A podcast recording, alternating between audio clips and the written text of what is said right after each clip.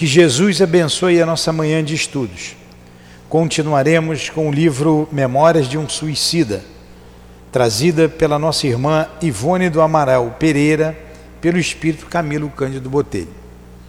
Que Jesus então nos abençoe. Vamos ler o Evangelho e fazermos a nossa prece, entrando em sintonia com Cristo e com os dirigentes deste trabalho. Bem-aventurados os que têm puro coração. É o capítulo 8 do Evangelho segundo o Espiritismo. Item 1. Deixai vir a mim os pequeninos. Bem-aventurados que têm o coração puro, porque eles verão a Deus. Mateus, versículo 8. Então, número 2. Apresentaram-lhe algumas crianças para que ele as tocasse. E como seus discípulos repelissem com palavras rudes aqueles que as apresentavam, Jesus ficou muito desgostoso e lhes disse: Deixai vir a mim os pequeninos, não os embaraceis, porque o reino dos céus é para aqueles que se assemelham a eles. Em verdade vos digo: todo aquele que não receber o reino de Deus como uma criança, não entrará nele. E, abraçando-as, e impô-lhes as mãos, as abençoava. Marcos 13 a 16. Jesus, aqui estamos com um coração puro para mais uma manhã de estudos em nossa casa de amor. Envolvidos no teu Evangelho, Senhor, estudaremos a vida, a valorização da vida e o quanto o suicídio machuca a nossa alma, machuca os nossos espíritos imortais, o quanto nos faz estacionar por tempo indeterminado. Auxilia-nos, inspirando-nos e permitindo que a nossa irmã Ivone nos ajude na compreensão do que iremos estudar. Pedimos a ela a inspiração, ao Camilo, a Leon Denis, que escreveram esta obra bem como a Allan Kardec, o nosso mestre. Permita, Jesus, que o altivo, diretor da nossa casa, com a coluna de espíritos que sustenta o nosso SEAP, também estejam junto a nós. Em nome desses guias amorosos, em nome do amor, em nome do nosso amor, minha querida, em teu nome, Senhor, mas acima de tudo, em nome de Deus, nosso Pai é que damos por iniciados os estudos da manhã de hoje em torno da obra Memórias de um Suicida. Que assim seja, graças a Deus.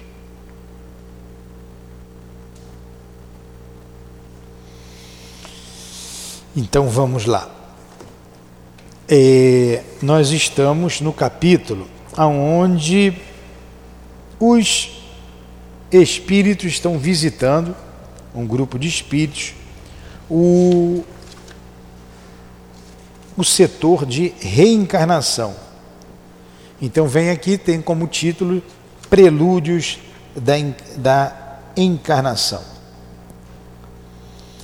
Creio que eu deveria voltar um pouquinho para entender bem que na aula passada faltou explicar. Eu vou voltar na página 289, onde, onde foi a aula passada reiniciada, quando dissemos assim, ó, guiados por nossos caros amigos canalejas, acharam? Só vou voltar um pouquinho. Encontrou? Encontrou? Show aí, Luiz. É. Voltei um pouquinho, uma página só. Voltei uma página que estava ali, na, paramos ali. Pelos postos terei compreendido, foi ali que nós paramos, né?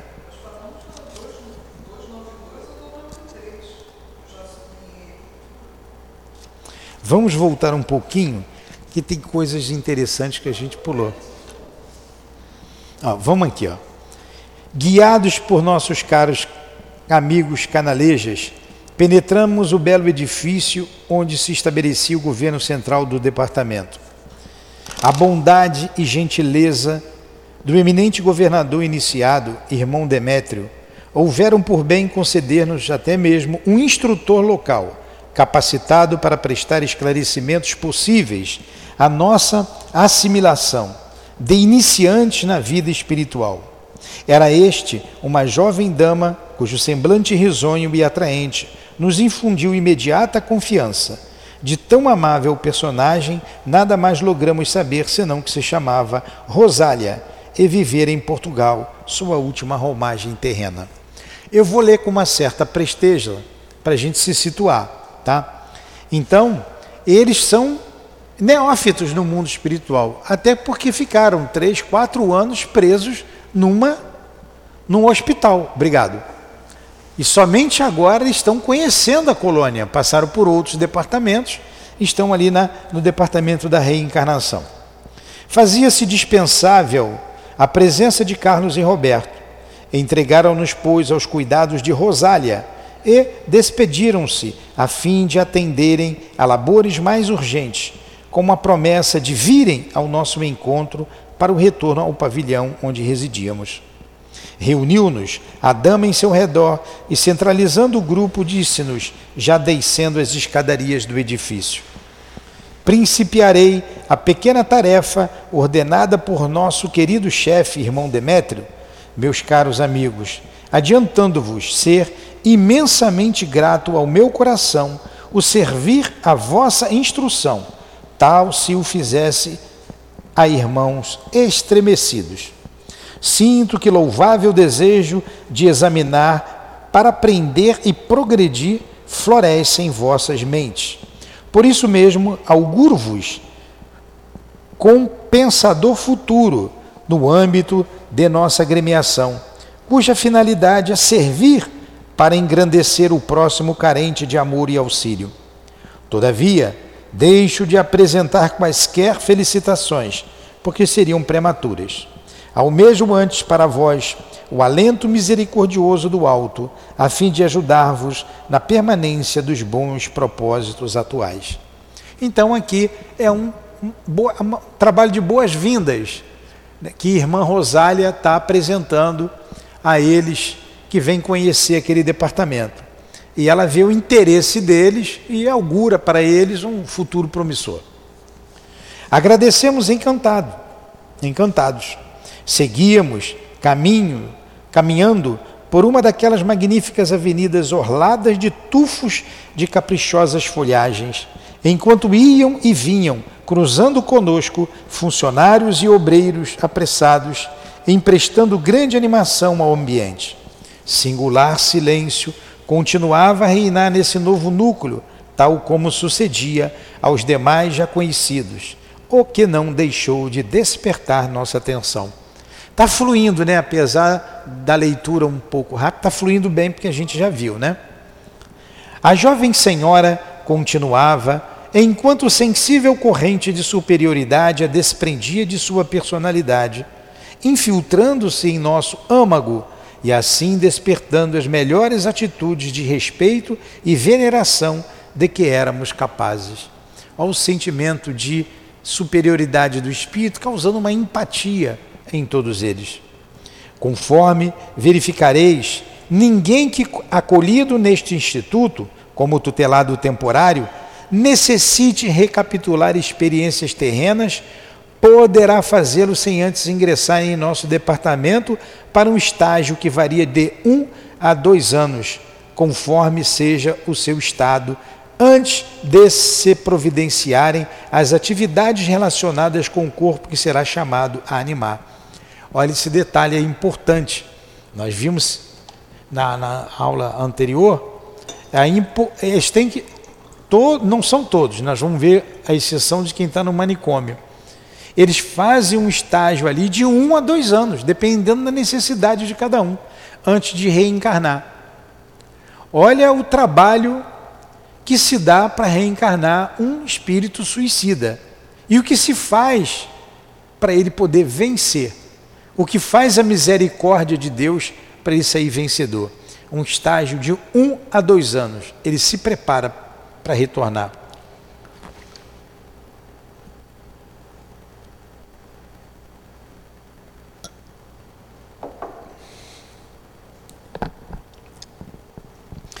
Diariamente comparecem aqui espíritos ansiosos por voltarem ao teatro das próprias quedas, pressurosos de repararem o passado, cuja lembrança os des desespera, e de expiarem faltas, de recapitularem o drama íntimo, a fim de conseguirem vencer o remorso esmagador que lhes extorce a consciência. Fantasmas sangrentos de si mesmos, atado ao infamante resultado do suicídio. Então, essa decepção é comum a todo suicida. É comum. Não morre.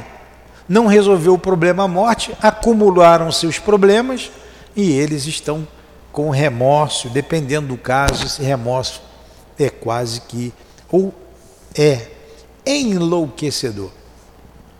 Obtendo o beneplácito do templo para a reencarnação que traz em mira, o qual por sua vez já o recebeu de mais alto, onde paira a direção soberana da legião, o pretendente, apresentando-se à chefia deste departamento, será encaminhado primeiramente à sessão do recolhimento, onde nós vimos lá.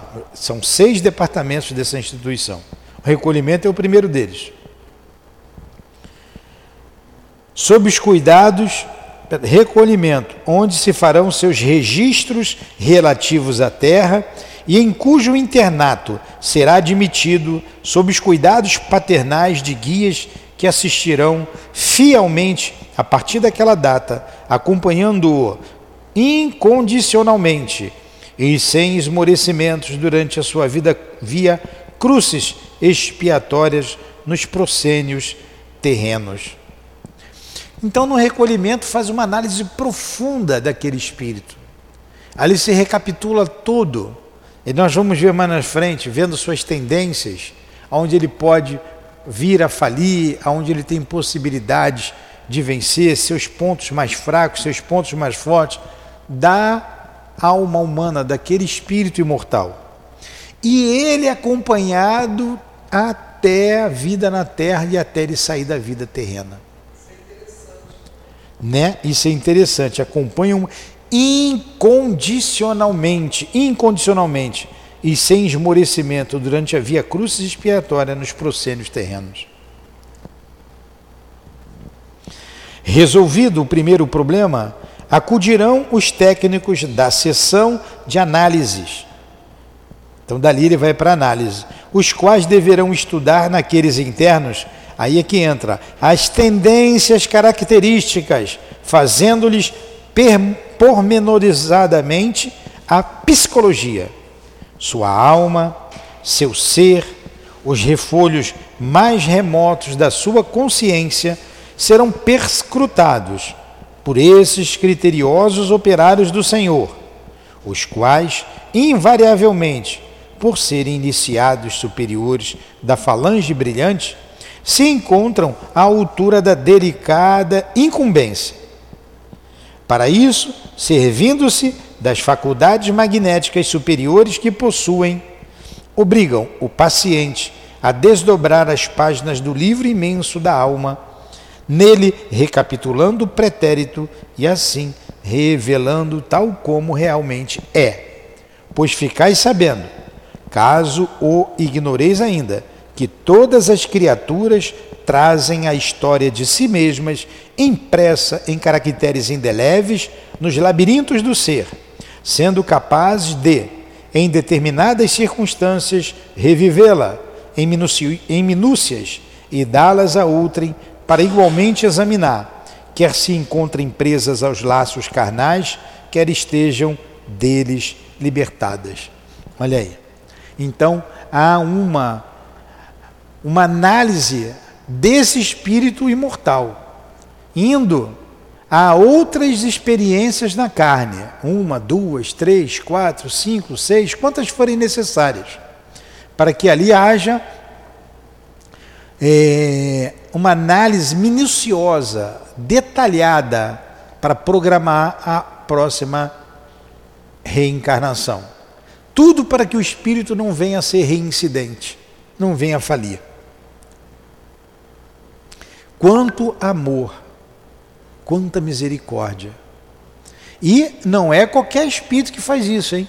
Espírito abnegado, elevado, espírito de alta hierarquia, que se compadece desses trânsfugas da lei. Alguma pergunta?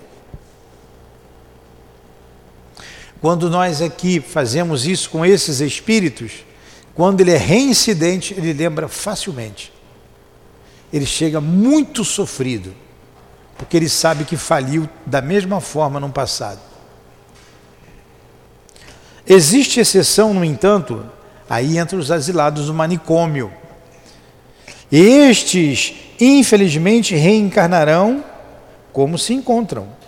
Nada será possível tentar a fim de beneficiá-los, a não ser o retorno ao estado da carne, ao estágio da carne, que então passará a figurar como terapêutica imposta para corretivo do descontrole geral das vibrações, criando assim ensejos para novas tentativas futuras. Essa terapêutica, balsamizada pela prece que diariamente lhes será ministrada em correntes simpáticas, dulçurosas e benéficas, partidas daqui em seu favor, é tudo quanto no momento lograrão aqueles infelizes obter, não obstante o grande desejo que temos de vê-los serenos e ditosos. Também a gente viu bem semana passada isso, né? Aqueles que suicidaram pelas drogas, ela fala dos retalhados. Hoje a gente tem os que se explodem. Na época da Dona Ivone, acho que ela não, não tinha ainda isso. A pessoa botar um monte de, de dinamite no corpo e explodir, além de ser suicida ou homicida. É como não fica a mente de um espírito desse. Hein?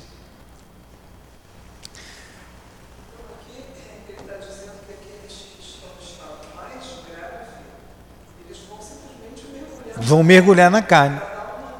Vão ter um corpo doente, vão ter um corpo disforme, porque a mente dele não consegue formar um corpo perfeito.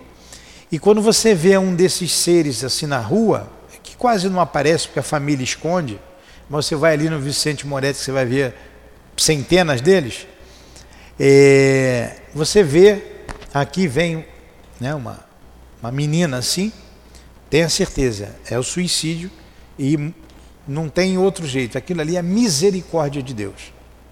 Para que ela come, tenha o esquecimento do passado e depois vai retornar para poder conseguir é, formar um corpo. Olha quanto tempo o espírito estaciona. Formar um corpo para poder prosseguir. Não tem castigo de Deus. É você que não consegue.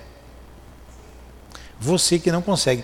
Tem coisas simples. Você vai ali agora no, boteco aqui do lado, se tiver alguém bebendo, um familiar seu, você pede para ele, não faz isso não, para de beber. Ele vai te ouvir? Não ouve. Tá lá, faz isso todo dia, todo dia. Então, até ele tomar consciência que aquilo faz mal, quem tem que é, já fez muito um estrago muito grande nele. Só ele pode tomar essa decisão. Por mais que o pai o ame, por mais que o filho fale, a esposa ou o marido, esse ser só vai mudar quando ele quiser. Por mais que Jesus apareça para ele, ele só vai mudar se ele quiser. Para quantos Jesus apareceu? Todos se transformaram? Até mataram ele, né? Olha como o nosso livre arbítrio é terra onde nem Deus bota os pés. Aí esse negócio que, que Deus salva, que Jesus salva, que o sangue de Jesus tem poder, isso é muito fácil.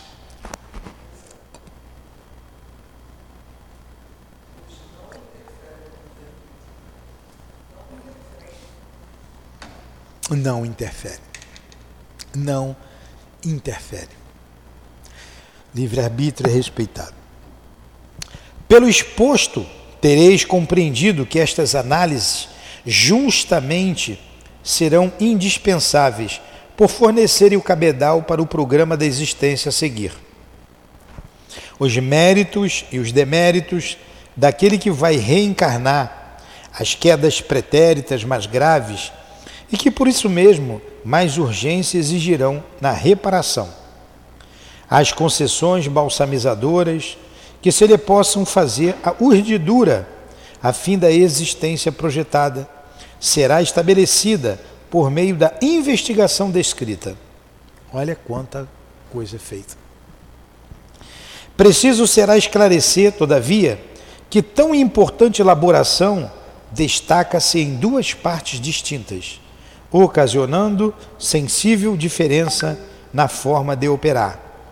Será dificultosa, exigindo até várias experiências torturantes, mesmo até para o próprio operador, quando o condenado a galé da carne provém da zona inferior da colônia, isto é, dos departamentos hospitalares, assim como das prisões da torre, ao passo que será simples revisão para efeito de técnica, constatação indispensável aos relatórios quando o pretendente haja sido interno do instituto propriamente dito, ou seja, da região regeneradora onde se efetivam os estágios para a reeducação, o colégio da iniciação, etc., para os quais não tardareis a ser encaminhados.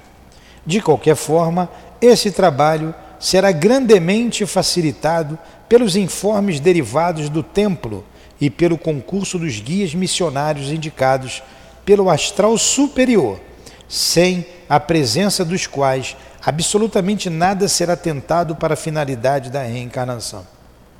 Então, sem os espíritos encaminhados pelo astral superior, nada poderá ser feito para a reencarnação daquele trânsfuga. Olha quanto trabalho esse espírito dá e quanto trabalho nós já demos.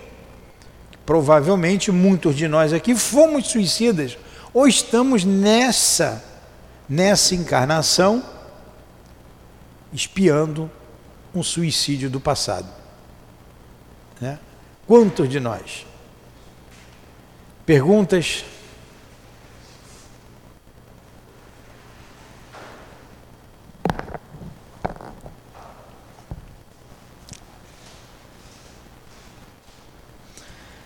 Estabelecida a programação, concluído o esboço das lutas expiatórias ou reparadoras daquele que vai reencarnar, de acordo com as suas forças de resistência moral, possibilidades que disponha para a vitória, previstos os empreendimentos que possa concretizar a par das expiações, as realizações para que possua capacidade, as faculdades que deva encontrar pelo caminho, justo efeito dos méritos anteriormente conquistados, ou as dificuldades que em seu próprio benefício, venha a deparar, durante o desenrolar da existência, justa consequência de deméritos que arraste do mal passado. Firmado, enfim, o panorama da vida que o espera dentro da reencarnação terrena que tanto lhe convém e a qual geralmente tão desejada é pelo próprio pecador batido pelo arrependimento, será belíssimo trabalho verdadeira epopeia sabiamente traçada, encaminhando a direção geral da colônia que o examinará. Olha, é um belo trabalho, um belíssimo trabalho é a programação da reencarnação de um espírito desse. Como de qualquer espírito, toda a nossa encarnação, todas as encarnações, é um trabalho que traça todo um, uma análise de um passado para que o espírito venha a vencer. Aqui a gente esquece do passado, a gente é mais senhor de si para tomar as decisões. Existem casos em que serão necessárias emendas. Estas tanto poderão referir-se à diminuição das provas, retardando para o futuro remoto a solução de alguns problemas da concessão de um acréscimo de misericórdia, portanto, como do aumento do volume das reparações para um período mais curto, tais sejam a possibilidade gerais do tutelado. Olha, outra coisa interessante, é, nessas programações, e a gente viu ali que cada caso é um caso, vem espíritos com mais problemas, como aqueles que vêm da torre, como aqueles que vêm direto do hospital com problemas sérios, E tem aqueles que é mais fácil o planejamento, como foi bem colocado aqui. E se você não puder é, responder por aquilo que você fez, pagar aquela dívida de uma vez, isso é postergado. Você paga em suaves prestações. É a misericórdia de Deus em nossas vidas. Aí você entende aquela máxima de que Deus não coloca fardos pesados em ombros frágeis. Se a gente não tiver força, é, depois dessa análise de quem é esse espírito, se a gente não tiver forças para chegar até o fim, não é dado um peso maior do que a gente possa suportar. Está indo bem aqui a leitura? Estou indo muito rápido? Não. E foi bom a gente retornar isso aí, né? Vamos lá que a gente vai chegar já já onde a gente parou semana passada. Olha só, vou ler de novo esse pedaço. Existem casos em que serão necessárias emendas.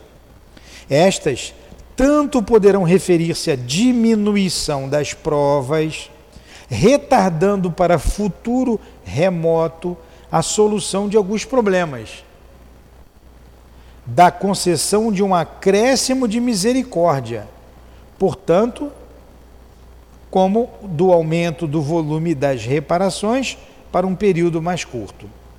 Tais sejam as possibilidades gerais do tutelado. Então, dependendo, você pode pegar uma carga mais pesada ou uma mais leve. É igual peso. Depende da capacidade de cada um. O próprio templo, porém, só expedirá ordens deste último teor, quer dizer, uma carga mais pesada, quando de mais alto receba autorização. Como, no entanto, guias missionários do penitente, assim os técnicos do departamento da reencarnação, são espíritos de elevada linhagem, olha, elevada linhagem, nas regiões virtuosas do além, portadores de grande saber e gloriosa inspiração a serviço da causa da redenção humana.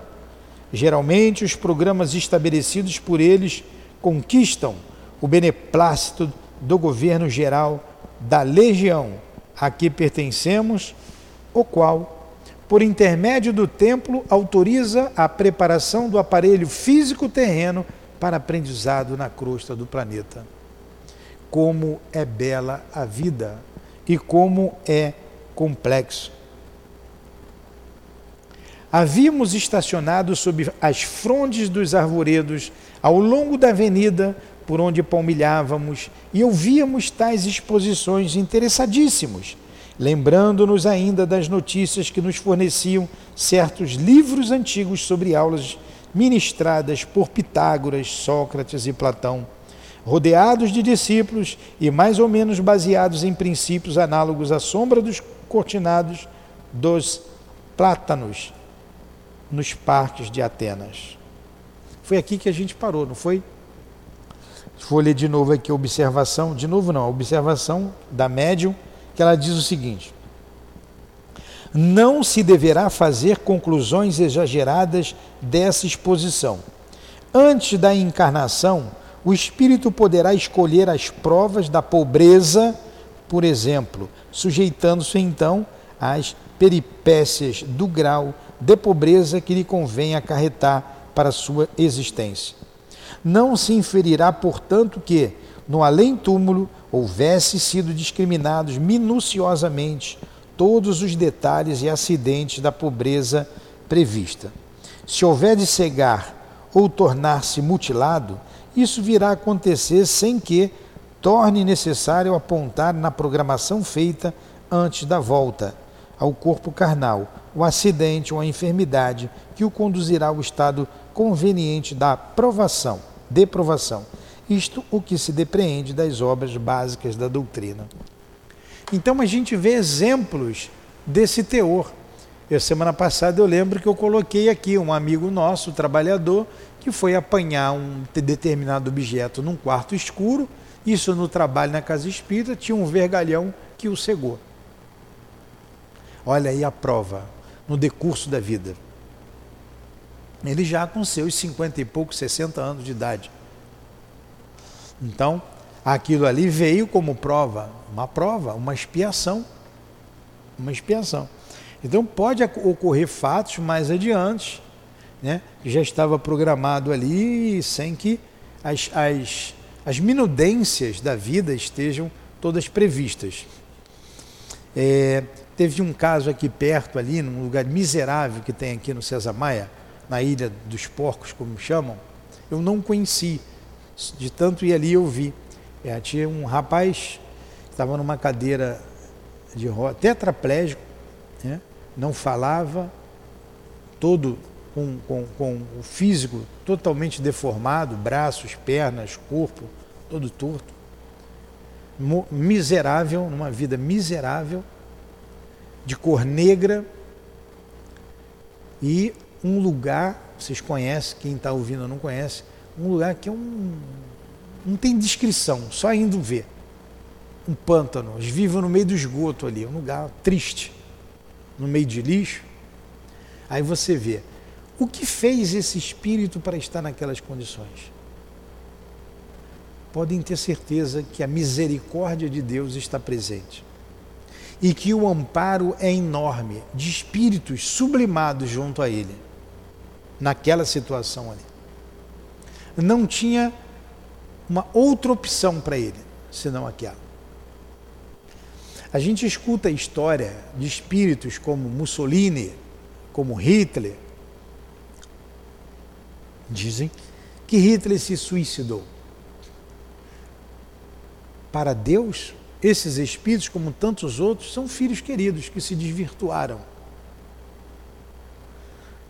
na estrada da vida e que terão que voltar.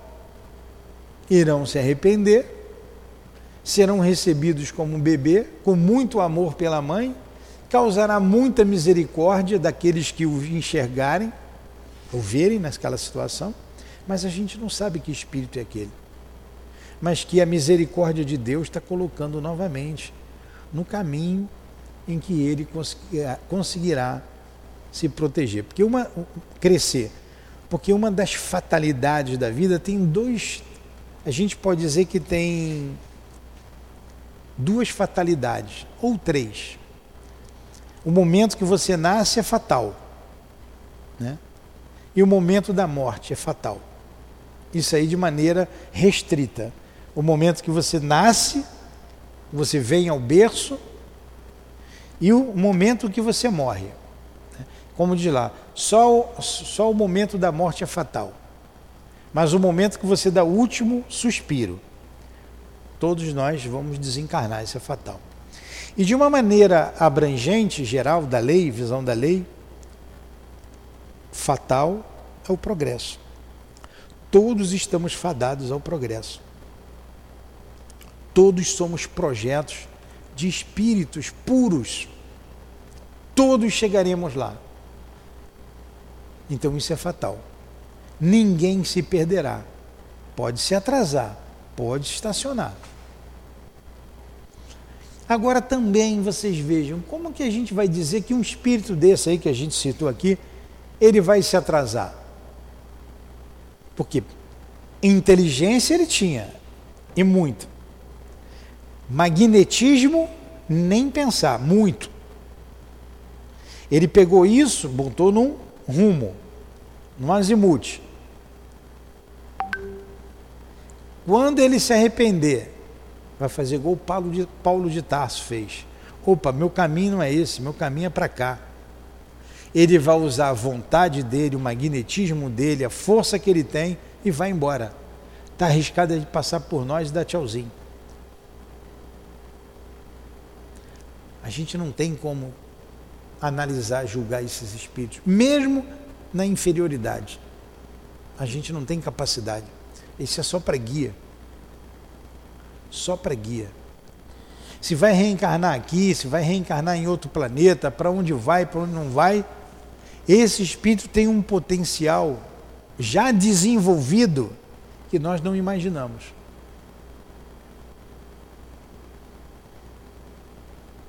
Por isso, a recomendação de Jesus: não julgueis, para não ser julgados. A gente não sabe. Vamos lá. Como o Luiz atrasou a gente, vamos continuar aqui. Pensativo interveio Belarmindo, que sorvia as palavras de Rosália com manifesto de fervor. Depreender-se-á de vossas asserções, minha senhora, minha irmã, que os dramas da vida humana, as desgraças, as tragédias que diariamente sacodem, sacodem o globo, fazendo a humanidade um como joguete de forças cegas e superiores, são dirigidas por uma fatalidade irreprimível? Olha só, a gente já vem concluindo isso, né? Sorrindo, com encantadora singeleza, a lúcida serva de Maria retrucava, enquanto acenava, convidando-nos a subir a escadaria de nobre edifício, rodeado de colunas e velado por aprazíveis rendilhados de arbustos floridos e arvoredos frondosos, em cujos pórticos se lia esta simples inscrição: recolhimento. E ela responde: Não, meu amigo. O censo indica que não poderá a humanidade ser regida pela cegueira de uma fatalidade abominável.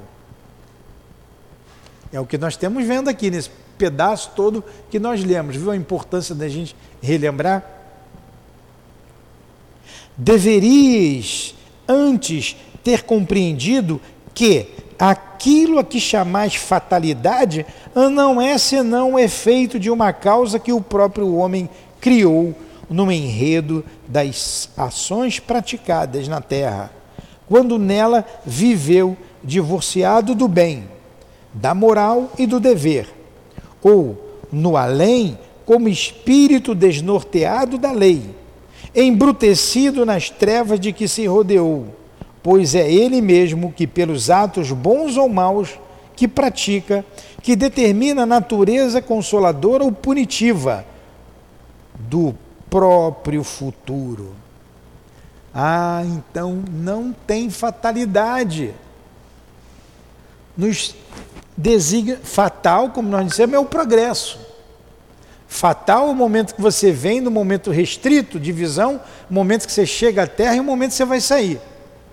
De uma maneira geral, o progresso, como dissemos. Mas o que acontece não é resultado das forças cegas, de fatalidade. Foram escolhas que você fez.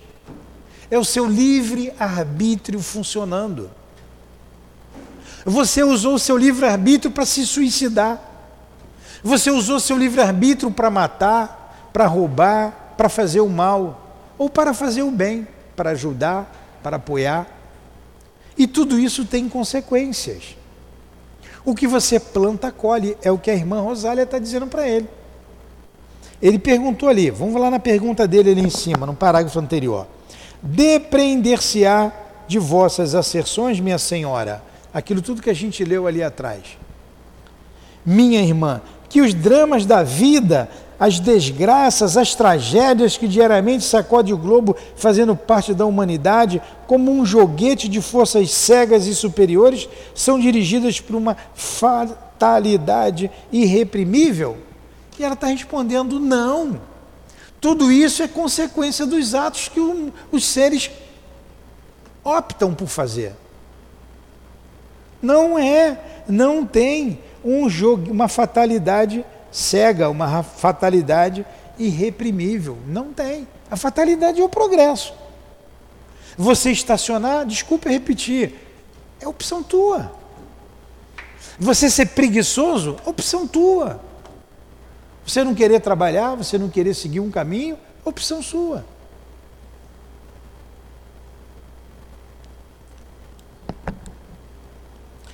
A fatalidade existirá, se assim o quiserdes, não cegamente, reduzindo a humanidade a mero joguete, mas como, como sequência lógica e inteligentemente corretiva de desvios delituosos programados por seu próprio livre-arbítrio, ao preferir o erro aos ditames da razão e da experiência.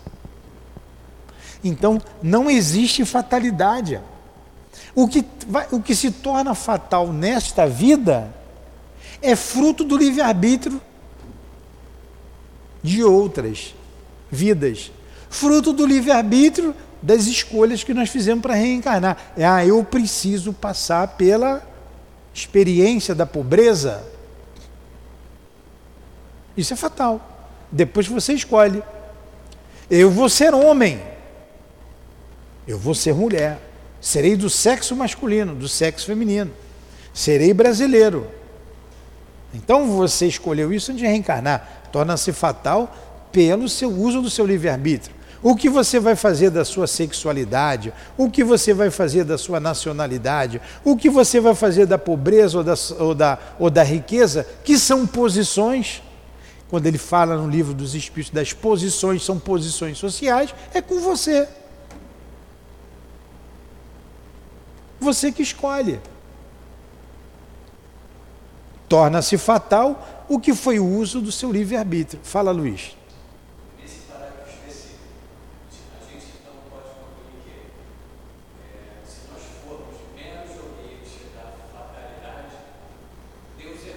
Deus errou. E Deus não erra. Porque uma das potências da alma é o livre-arbítrio. Uma das potências da alma é o amor. Uma das potências da alma é o pensamento. Uma das potências da alma é a vontade, que é a principal, a mola mestra de todas as demais. Então você vai usar a tua vontade para desenvolver as outras potencialidades que você tem. Deus não erra, Deus é perfeito. Nós somos perfectíveis. Então, tudo na vida é fruto do seu livre arbítrio. O livre arbítrio é uma das potências da alma. Fatalidade é o progresso. Ok? Question? Vocês me perdoem eu ter voltado, mas eu precisava voltar para vocês entenderem isso aqui. Senão não ia pegar o elo. E que a gente esquece, né? Da semana passada. Rapidinho, o que, que você jantou ontem?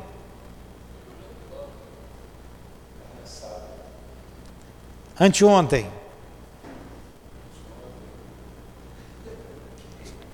Como é que você vai lembrar então da semana passada do que a gente estudou aqui? Vamos lá. Tratando-se, tratando-se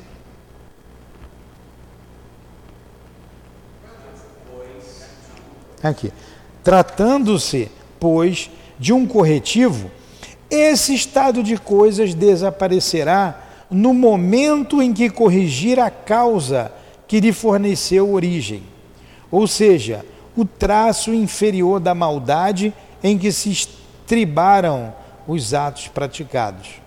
Assim também, nos programas que se elaboram aqui, visando ao futuro do delinquente, não se incluirão os pormenores, as atividades diárias que será chamado a desenvolver nas operosidades da vida terrena.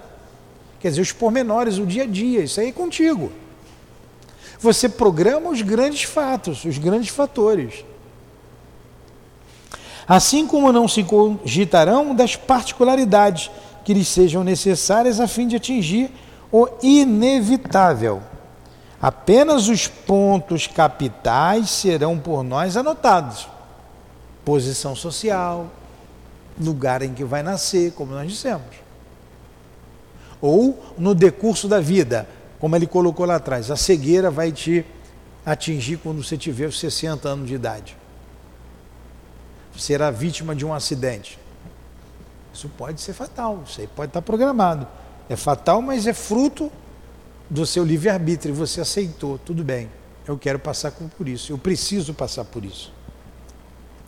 Apenas os pontos capitais serão por nós anotados, os que constituam reparação, trechos decisivos, sequências de marcarão, sequências que marcarão justamente a lógica dos antecedentes acontecimento, acontecimentos, isto é, da causa. Ah, o que causou dos antecedentes é, acontecimentos pelo uso do meu livre-arbítrio vai fazer com que nessa existência aquilo seja pontuado, eu passe por aquilo. A própria expiação encontra-se de tal forma arraigada na consciência do pecador. Olha só, vou ver devagar, porque vale para todo mundo, não é só para suicida.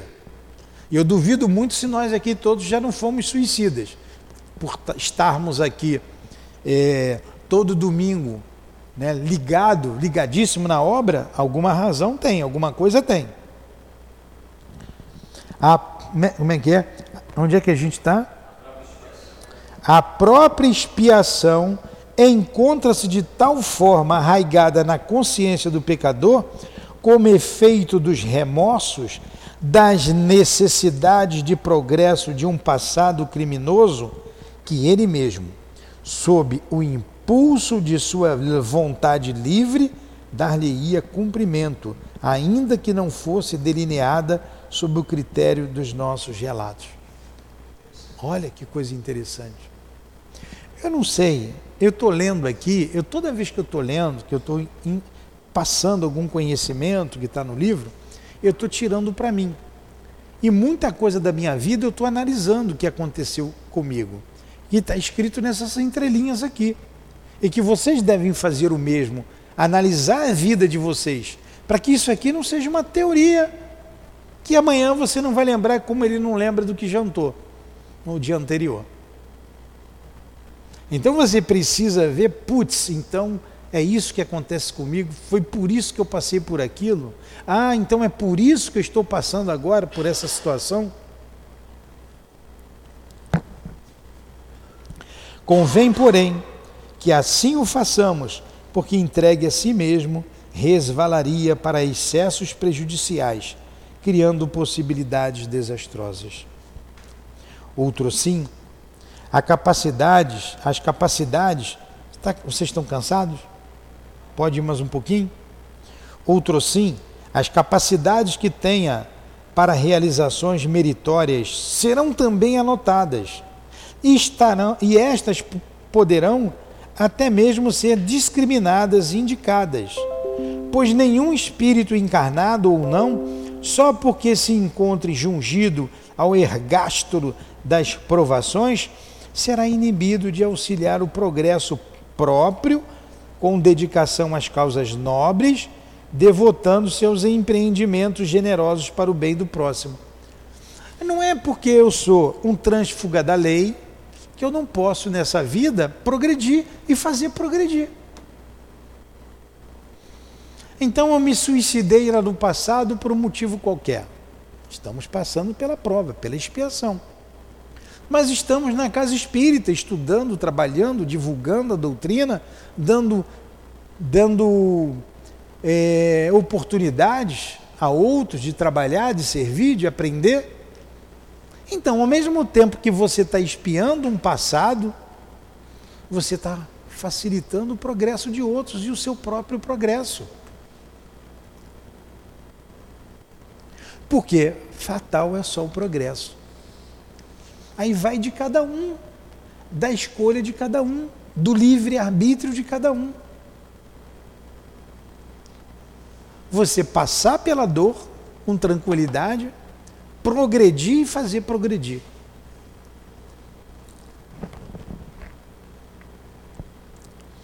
Ele, porém, o reencarnado, será livre de efetuar ou não aquelas realizações que antes de reencarnação, quando se preparavam as linhas do seu futuro, se comprometeu a atender. Ó, aí você está lá naquele processo de um a dois anos ali de preparação, você está bem, vamos pegar esse grupo que está bem, está se preparando ali, vendo tudo, poxa, olha, realmente eu estou consciente da besteira que eu fiz, Pô, mas eu tenho um potencial, eu estou vendo, eu posso, além de responder por isso, eu posso também caminhar e fazer os outros caminharem. Muito bem, Luiz, vamos lá, é isso mesmo. Aí depende de você, quando chegar aqui, você cumprir isso. Você se comprometeu.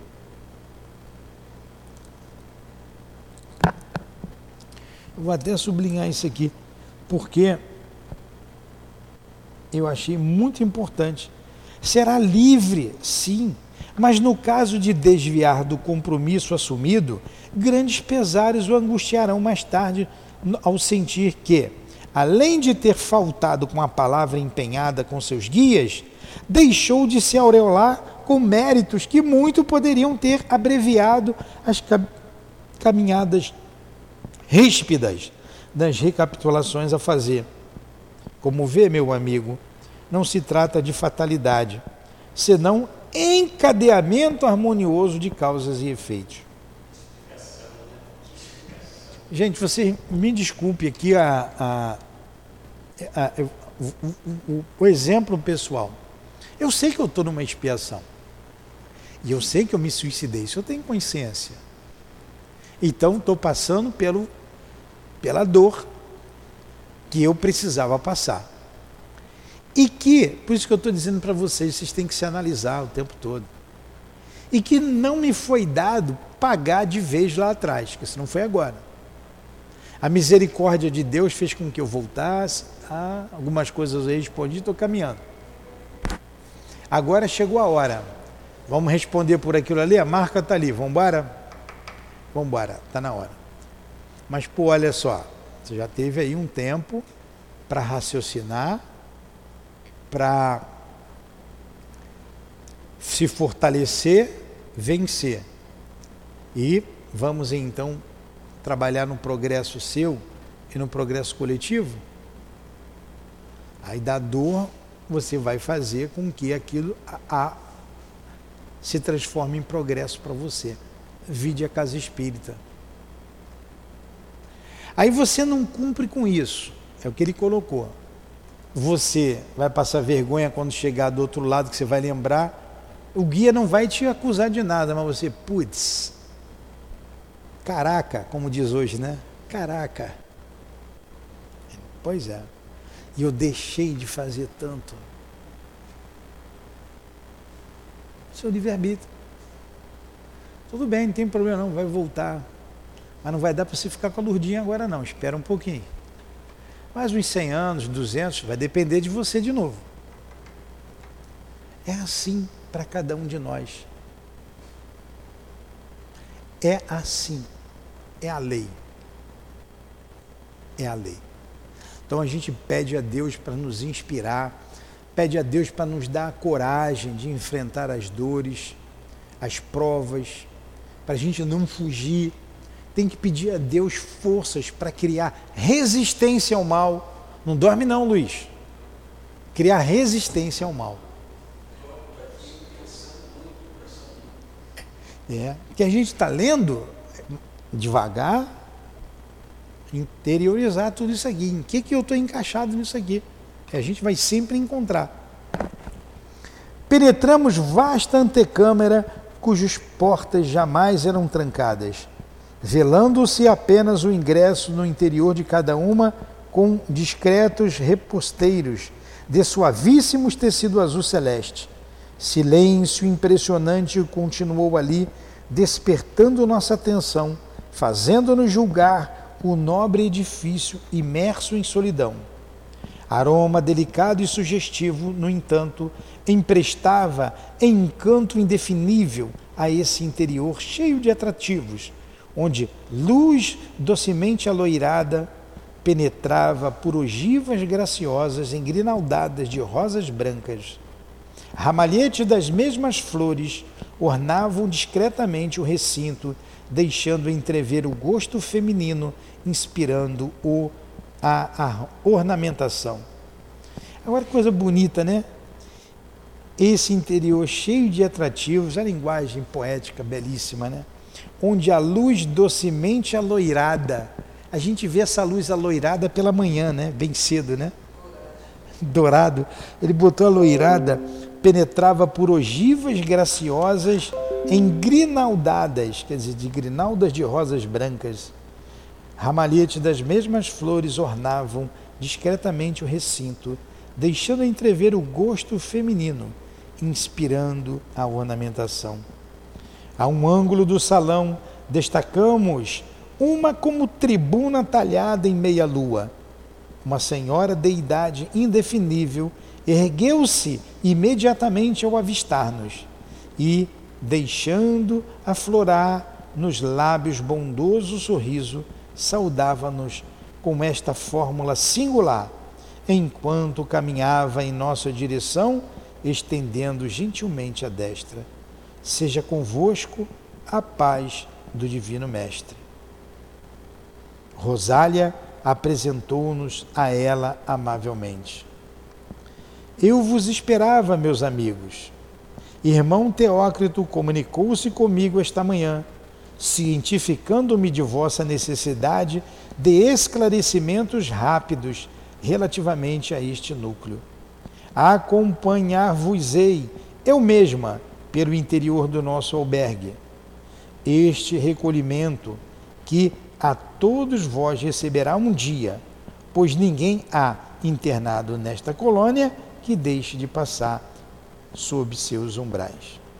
Aí aqui a gente vai continuar na semana que vem. Era uma religiosa, porque ela vai falar daquele lugar, né? Daquele lugar. Era uma religiosa.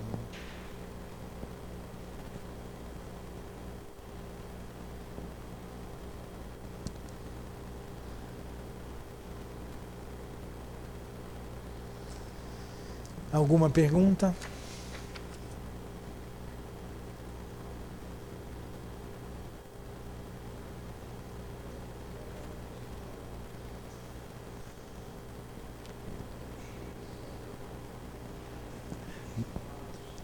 Bonito, não foi? Valeu, não valeu? Vamos fazer a nossa prece. Semana que vem a gente vai saber desse lugar onde todos os suicidas passam. Acabamos na hora certinha, 10 horas em ponto. Falta um minuto para as 10, 20 segundos para as 10. A gente vai fazer a prece. Agradecemos aos espíritos guias aqui presentes. Agradecemos a nossa irmã Ivone, ao Camilo, a Leon Denis. Agradecemos a Allan Kardec, ao altivo e aos guias que dirigem a nossa casa de amor.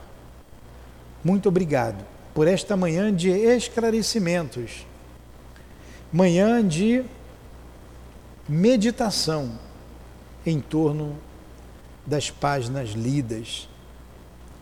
Obrigado pela inspiração, pelo amor que se derramou sobre todos nós e continua se derramando durante esta prece.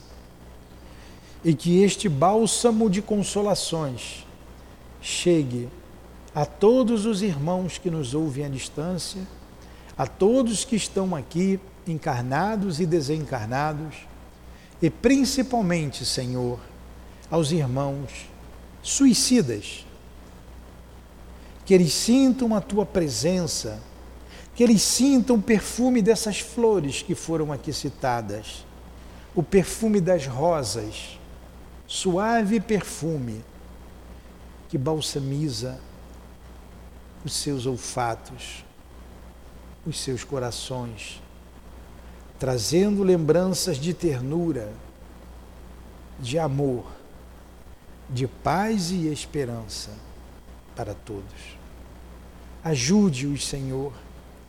Ajude a todos nós que estamos a caminho da perfeição, a caminho da nossa redenção Ajuda-nos, dai-nos forças para vencermos a nós mesmos. Obrigado por esta casa de amor que tanto bem tem feito a todos nós. Em nome desses benfeitores que citamos o nome, benditos sejam os seus nomes, benditos sejam os seus trabalhos. Em nome desta casa de amor, da direção desta casa, do irmão Maltivo, em nome do amor do nosso amor, minha querida, do amor da Dona Ivone, do amor de Jesus Cristo, do amor de Deus, nosso Pai, acima de tudo, é que encerramos os estudos e meditações da manhã de hoje em torno do livro Memórias de um Suicida. Que assim seja.